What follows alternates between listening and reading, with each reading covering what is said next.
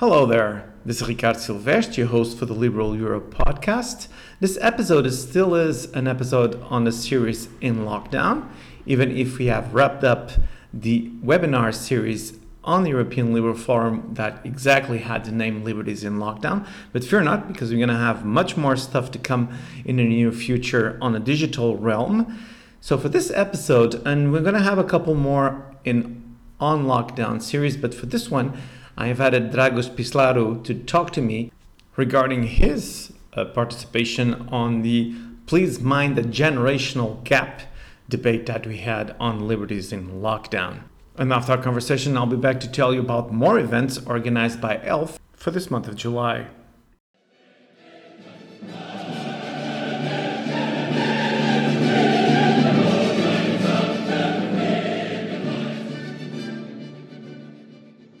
I'm here with Dragos Pislaru. Dragos, thank you so much for coming to the podcast. Thank you so much for having me, and uh, I would like to greet all the European Liberal Forum listeners. Well, it's a privilege to have you on the podcast, and we're going to talk about something really important. You were on the webinar uh, Liberties in Lockdown, which was exactly organized by the European Liberal Forum. And uh, you have many areas where you work and you're interested in, but one of them in particular, I ask you to come to the podcast so that we can talk about this in a little more detail, and that is entrepreneurs, markets, and the recovery plan now that we're starting to get a little bit out of this pandemic and with the liberal view what will be the EU next generation. So let's start with that. Tell us what this means to our listeners. I think that um, after we had a series of debate on the lockdown and uh, basically how our liberties have been affected during the lockdown, right now it's the moment to uh, look forward and to understand um, what would be the plans in Europe uh, for the future. And I think that it's crucial um, in this debate about the recovery plan and the um, you know setting up a high ambition for Europe to understand what would be a liberal view on that. Um, mm-hmm. What do we understand by recovery, resilience, and all these principles and nice words that we are actually putting forward? So let's stay with that which is the resilience, the, the, the plan, the organization, all this with a liberal view. So tell us a little bit how does this differ from other visions, from other plans that you've been seeing, for example, at the European Parliament? Yeah, I mean the the word resilience. Um, it has actually been hand, handpicked because um, right now it resonates with uh, you know all parts of the spectrum it's basically uh, the ability of an economy or a society to minimize losses, uh, especially in the context of a disaster, of a shock. And uh, I mean, it's also linked to, to the dynamic resilience, the ability to reconstruct and recover. Mm-hmm. I actually, as, as a liberal, I would have actually chosen um, even more ambitious words. Uh, we have this word called anti fragility, mm. which is introduced by Nassim Nicholas Taleb in his uh, in his book Anti-Fragile, and basically, um, I mean, Taleb is describing a system that not only is capable of responding to stress shocks, volatility, uh, attacks, but I mean, what is actually important is to recover from this particular failure and become even better. And I think that this is one trait that entrepreneurs, re, uh, you know, generally have. And so I would actually prefer to, to, to talk about the recovery plan with the view about anti-fragility. It's not necessarily, you know, about going back to the normality before the crisis. It's the moment in which we can actually plan to reinvent and to raise the bar for Europe's development. So that's actually how I see it. That's a great point, the anti-fragility, because it connects to other areas, you know, uh, pandemics are not the only problem coming up. For example, I see that you have a special interest in um, climate change and others that can happen. So, when you're thinking about this anti fragility, can you go over like a couple more things that we can work together for this European uh, future? Absolutely. Um, as an economist, I mean, uh, let's go to basics. It's always good to go to basics. So, um, if we look at the factors of production, you have uh, land, labor, and capital, the traditional factors of production, and then you have entrepreneurship, which is also a factor of production, which which is not, you know, so well um, stressed and, and, and highlighted actually. I would say that uh, obviously capital is important and the amount of the budget we we've been actually hearing that the EU is putting forward 750 billion euros, um, and uh, we've heard about uh, the measures to uh, you know help unemployment with a with a SURE scheme. Um, mm-hmm. But the problem is that we haven't heard that much about one of these, you know, basic factors of production, that is entrepreneurship. So, um, in my view, um, I I do think that if we are talking about recovery and resilience, this factor, entrepreneurship, should actually be the most important one, um, honestly. And I think that uh, the anti-fragility things is, is actually very well suited right now as a concept because it's it's exactly as in the case of the pandemic itself. Um, we are right now looking for a vaccine that would actually create immunity. That's what we would actually want to see. It's not necessarily to see that we are coming out of the shock and then prepare for the next one, but to, to, to see that we are going to become more immune to this kind of volatility. And, and that's what entrepreneurs are actually doing. I mean, they're reinventing their businesses, they're reinventing ways to allocate resources in society. So that's why I really believe that th- this is um, the touch that we should actually have, uh, besides money and, of course, um, uh, jobs. Have you been seeing more of a state centered kind of initiative and, and policies exactly to develop this kind of um, short term solutions and long term solutions? Or are you hopeful that with more focus on entrepreneurship, and as you were mentioning, as one of the key factors for economy, for markets, for functioning of society. Are you hopeful that we can continue this transition, or are you seeing some resistance to that? I think that one of the worries that we should have as liberals related to what is happening at a greater scale right now um, at worldwide level is that uh, both globalization is suffering and um, you know uh, entrepreneurship at grassroots level. Um, because the, the forces right now are actually going to uh, a system that is based more uh, at the state level level. Right now mm-hmm. an opportunity for this nationalization of prerogatives um, uh, by member states uh, there, i mean there is a um, a seize of powers that is is going on right now as a response of uh, of the pandemics. And you know, once the a state is actually getting more power, it's actually quite difficult to to to make it uh, give up it. Um, so uh, we are actually seeing at larger scale um, that international trade may actually be affected because of uh, you know clashes between big economic blocks. And at subnational level, we see that um, you know uh, competition policy um, is actually a little bit in danger with a lot of state aid that is at the horizon, um, and also with a lot of um, of grants um, and incentives that the states are actually putting forward. And it, this is not necessarily a bad thing, but um, it's it's very important to to be sure that that this is not distorting the markets and is not going to give uh, bad signs to economy. Let me give you one particular example.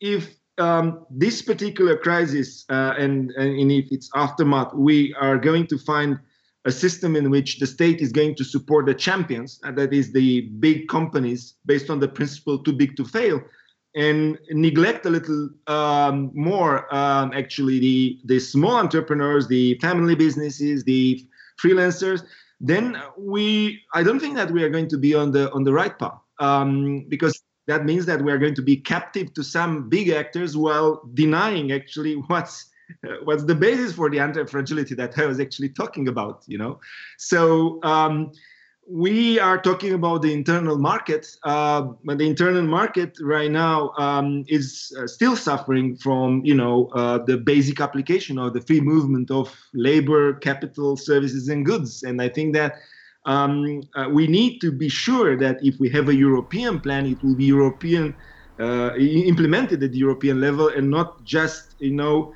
Um, um, a puzzle of different interventions at national level by member states that are basically competing with each other. So that's actually the tricky part that we are where we're looking for. Yeah.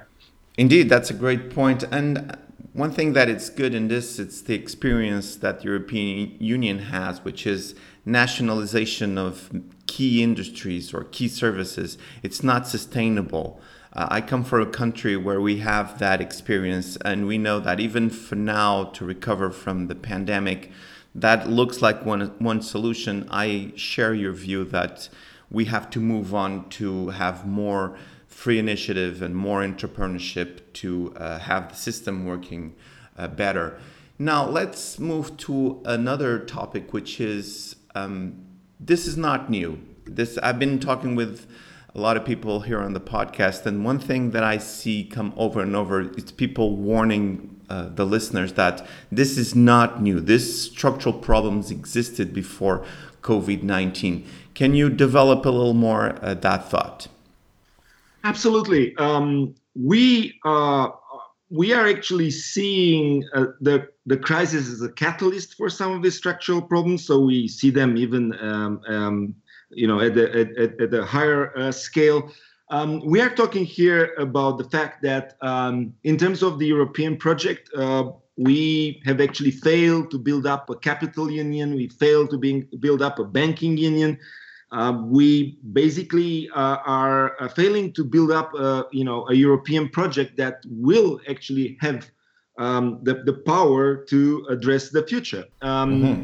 So that's one part of it. The other part of it, uh, in terms of, uh, um, let's say, uh, the overall approach on economy. Um, I mean, Europe says that it's investing in research, development, innovation for years, and it's not actually going very well at European scale. Um, it says that it's going to foster entrepreneurship and you know foster on fast-growing firms, uh, in, in, and especially in new sectors such as digital and um, technology related to um, to climate change uh, fighting and so on. So, but but it's not actually going quite well. And the, the problem is that the, the cause is on one hand the lack of coordination, um, on the other hand the, the lack of uh, leadership. And um, I mean, I think that um, in the end is also a fact that uh, we have not been able to unleash the entrepreneurial force uh, in Europe because of the boundaries that we have at national states and regulations and bureaucracy and so on. So if I, I, just can make a point here about um, what uh, you know big changes we have uh, related to uh, economic transformation in Europe. So there are some reforms that would be um, the the cornerstone um, of that. So we have the Green Deal with an amazing opportunity for investing in innovation and, and green technologies. We have the digital transformation, and we as liberals we are very keen in promoting that um, especially because this, this means higher productivity for companies, but also digital means uh, less bureaucracy and uh, you know uh, cutting red tape through uh, digital systems in public administration um, across Europe. And then you have the new industrial policy, um, and you have a SME strategy, and you have a skill strategy. All of them are crucial actually. The skill strategy because we need to focus on the um, you know, on, on the, the labor market of tomorrow. Uh, we are going to be in, in a market that would be, uh, you know, uh, with uh, in artificial intelligence and and um, and technologies that will lead to automation. So we need basically to prepare for that as part of the transformation, as part of the of the uh, aspiration for anti-fragility. Then SMEs, that's the backbone of our liberal view, and the fact that entrepreneurship should be there at the forefront. Whereas the industrial uh, uh, strategy, the new industrial strategy, I think that it's quite important to to follow and to contribute to that because the 14 ecosystems that have been announced by Commissioner Thierry Breton provide a very interesting view, and it's all about not necessarily about the conceptual framework; it's about how it's going to be implemented.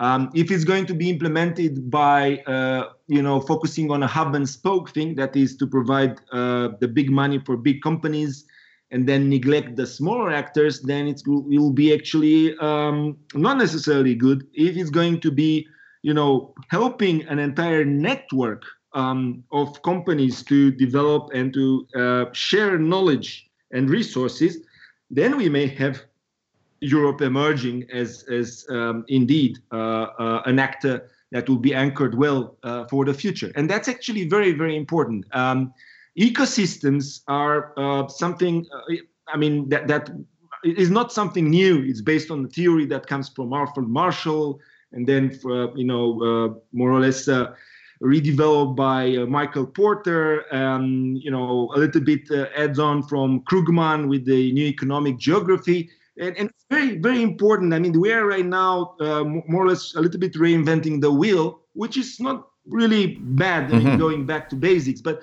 it's very important not to use just words and to you know to put labels but to to actually provide the kind of reforms that all the entrepreneurs across Europe are actually waiting so it's not just you know coming up with ecosystem as a fancy word it's about understanding what the value chains are what they are the obstacles of smaller entrepreneurs to actually access those value chains being sure that we are actually addressing the issue with core periphery that it's a structural problem at an european level so all these things related to gentrification, ethnic economies, gendered economies, uh, uh, urban economies, all these things that are there, uh, they should be part of our new thinking. And um, right now, they are they are still a little bit marginal, I guess. But now, Dragos, I'm going to challenge you on another topic, which is uh, concurrent to this one, and that is the other thing that I've been noticing with people talking about recovering from COVID either is from health, education, from uh, cybersecurity, from fiscal. It's exactly as you mentioned just a minute ago, and that is to have more integration, to have a more unified response.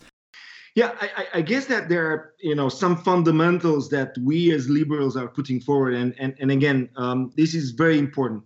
So if we are talking about more integration, more unity, this for i mean by all means that this not needs to be translated into more bureaucracy and more rules and regulations and so on. And we at renew europe are the most pro-european group. And we think that it's possible to have at the same time a union that is addressing in a more integrated way the problems of the citizens and at the same time a digital europe a, a europe that is actually less bureaucratic and with much more flexibility in terms of um, the instruments that it's it's using. And and we we are right now having this debate, um, you know, to be addressed in our big initiative at Renew Europe, which is the Conference on the Future of Europe. And and that's actually that's actually quintessential. We are coming with the vision of how the European Union can transform from this rigid um, artifactual construction into something that is uh, going to be alive, that's going to be dynamic, and that's going to be, that's very important, close to its citizens, close to the entrepreneurs, close to respecting the rights of European citizens, close to categories that have right now that are right now hindered to access their their rights.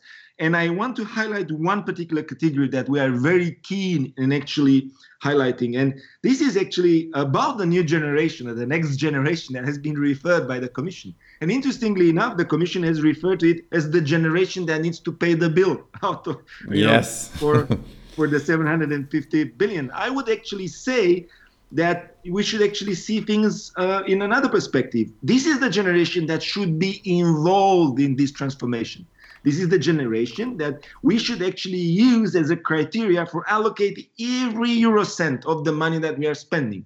If we are going to spend the money thinking at the benefits of the next generation in terms of our action, that's going to change Europe for, for better because in this way, we, we will not alienate the younger generation, the youth, the children, and we are going to give them a perspective of, of unity and efficiency and closeness to citizens of, of Europe. And that's actually quintessential. And if you're looking at the budgets right now, you see that Erasmus Plus has cuts, EU Solidarity Corps has cuts, creative, uh, uh, um, uh, cultural and creative industries have cuts. So basically, I mean, we have this kind of um, paradoxical image right now. We are saying that we are going to invest for the next generation, but we are not actually highlighting exactly the you know the the programs that may give an impulse to the imagination of the, the next generation and this is not just us delivering for them it's involving the next generation in the next decisions so that's actually how the future should be um, if you would like to have the uh, an emergence the emergence of new entrepreneurs then you should actually create an ecosystem, to use the word, that will actually allow them to access the opportunities that we have at European level. So that's actually quintessential about recovery, in my view, and anti-fragility is to look at the next generation as the beneficiary, but also an actor that should be involved in the process. And in this way, I think that we are going to get better off. And that's actually good for us as liberals to, to, to have the trust in the next generation that they can actually be part of the process, not just you know spectators and you know um, people that will expect or, or, you know just benefit from the process um, on on a sidetrack. Absolutely. So let's talk about that. Let's talk about how EU citizens can get involved. And as you said, this particular population, which is young entrepreneurs listening to us, paying attention to the European Union, uh, trying in, indeed actually to use those instruments to get better. How do we make this happen how do we also involve other populations? Like one thing that we've been talking a lot it's elderly population how also we need them to be involved we need them to be active to have a healthy aging to help the process of the european union. So how do we make all those things happen? So we as liberals we are believing in the fact that the backbone of a society should be uh, based on active people um, self-fulfilled people on on people that have access um, to opportunities to to um, deliver for themselves uh, for a decent life. Uh, we believe very much into that. We believe that creating access and opportunity will allow people to fulfill their dreams and to engage in the society and, and serve the others uh, by doing so. I think that we are actually very well positioned as liberals and as Renew Europe right now because we are very keen on promoting uh, the Green Deal. And the Green Deal is something that the next generation, the youth especially, is recognizing as you know very important. We are also the group that is promoting the digital transformation. I would say that with Margrethe Vestager and with all our initiatives, we are at the forefront of that. And digital, I mean, uh, the young generation, the new generation, is actually uh, more or less embedded with digital learning and, and you know using the digital technology. And at the same time, the third feature would be entrepreneurship. I mean, young people love to be entrepreneurial, um, and and and this there is an instinct for the young generation to try to be curious, to to to think about the entrepreneurial discovery, to get involved, and and to involve themselves in this way. And this being said, with these three features, green, digital, and entrepreneurship, and with the overall approach to to take care of the rights of people for access and opportunity, I think we are on, on a good path. Related to the other segments of society, because we we we will, we are not actually focusing only on the young generation, on, on the children, and denying or neglecting the others. I think that what is very important is not to uh, highlight the, the rifts in the society. Um, we should actually, when we are talking about access and opportunity, we should actually um, look at how, for instance, elderly people can still get involved in society. There are so many member states in which, um, after the age of retirement, uh, basically the elderly are, or the senior people are actually forgotten. They are denied opportunities to get involved, um, you know, provide voluntary work, um, do things for for their community, uh, and, and this is very pity. Uh, and so for us as liberals to engage the elderly and the seniors into you know uh, the the social activities, uh, education, uh, and not so and, and, and so on, it's quite important. The same goes, for instance, with for, for persons with disabilities. There, I mean, the calculation is that more or less one in five uh, people at European level uh, suffer from one form of disability. And I mean, we're not talking here about just physical disability the idea is that out of these people, um, a lot of people may actually work if provided access and opportunity. And, and we are very keen in providing access and opportunity for um, people with disabilities to get involved in, in into the labor market, to get the right education, not to be segregated in, in schooling and so on. And this this is coming from our you know defense of rights and promotion of access and opportunity overall. So we are not just you know picking and choosing um, one generation at the detriment of the other, but I mean it's kind of normal for us to go with the with the new energy and the society, and I think that cultivating youth and children uh, with the children child guarantee and other measures that we can actually think of would actually be very, very useful for the future and will actually strengthen our uh, ranks as liberals. Well, you did give us a lot to think about and a lot of very good ideas and, and blueprints where we, we can work together to have the European Union recover even stronger, more resilient, uh, less fragile from this crisis into the future. Now, in the last minutes that we have uh, together, and I'm going to ask you to come back to the podcast, but then tell us uh, you just mentioned the conference of the future of the European Union tell us what you're doing right now that it's the most important thing and tell us how people can follow your work and and get involved i'm quite involved actually into this next generation thing and with the recovery plan um, in the econ economic and monetary affairs committee um, I would be likely working on uh, the Recovery and Resilience Facility. This is a new program, a brand new program with about 560 billion euro out of the 750 billion euro.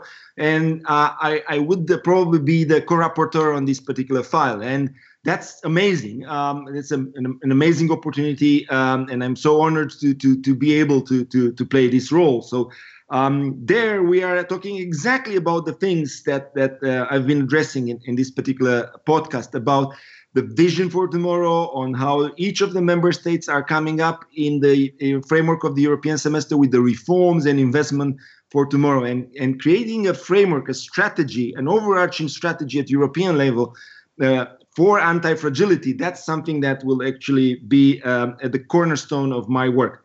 On the EMPL Committee, Employment and Social Affairs, I'm working right now um, with on, on the skill strategy. I'm working to, to have a contribution for the SME strategy and obviously uh, to contribute with the labor part and, and social uh, capital part for the new industrial strategy. So I am actually quite happy and enthusiastic about playing um, a, a, part in, in this uh, amazing process. And I really believe that Europe has a has an amazing opportunity right now to deliver and to uh, get out of this malaise um, in which I think that we have been uh, uh, buried a little bit in the last couple of years. We need leadership. We need actually to work together and to believe that we can, you know, transform Europe in the kind of um, you know society that that um, the next generation and us and the elderly and all the people in Europe, all the citizens would actually love to live and um, develop and cherish. Well, again, I'm gonna thank you so much for doing all the work that you've been doing at the European level, which has been great. I would like to again uh, ask you to come back to the podcast so that we can continue this conversation. I'm going to put links to all this that Drago just mentioned, all these commissions, and also your uh, uh, footprint on social networks. But for now, I'm going to thank you so much for coming to the podcast, Dragos. This was a really, really cool conversation. Thank you very much. Again, I am delighted to have the opportunity to address Euro- European Liberal Forum uh, audience.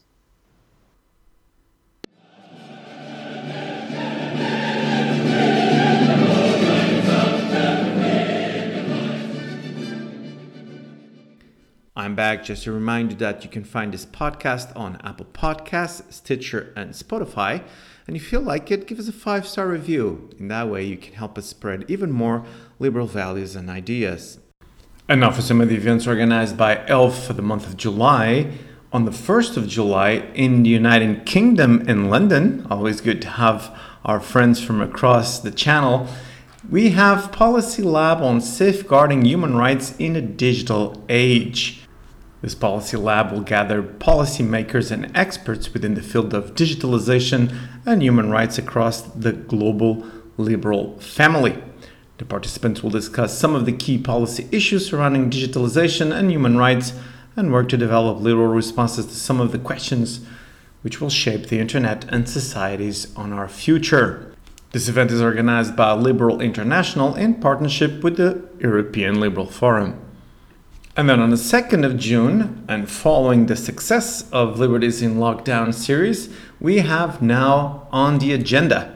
It's going to be another series of webinars while the world is trying to recover in the aftermath of this health crisis. This is the moment to shape what the European Union and its member states are putting on their agendas in the short, medium, and long term. And on the 3rd of July on Zoom, even if it's based on Brussels in Belgium, we have Expert Forum Liberal White Book Europe 2030. With the next European Parliament elections only due in 2024, the time has come to think about the future institutional framework and to develop and discuss liberal ideas for its reform with a view to the year 2030. Again, this event is going to be online on Zoom.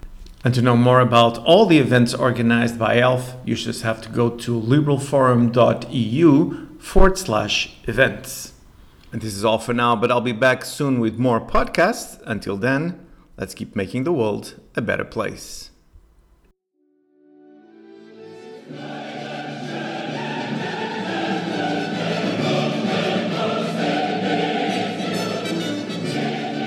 The Liberal Europe podcast. It's organized by the European Liberal Forum with the support of Movimento Liberal Social in Portugal.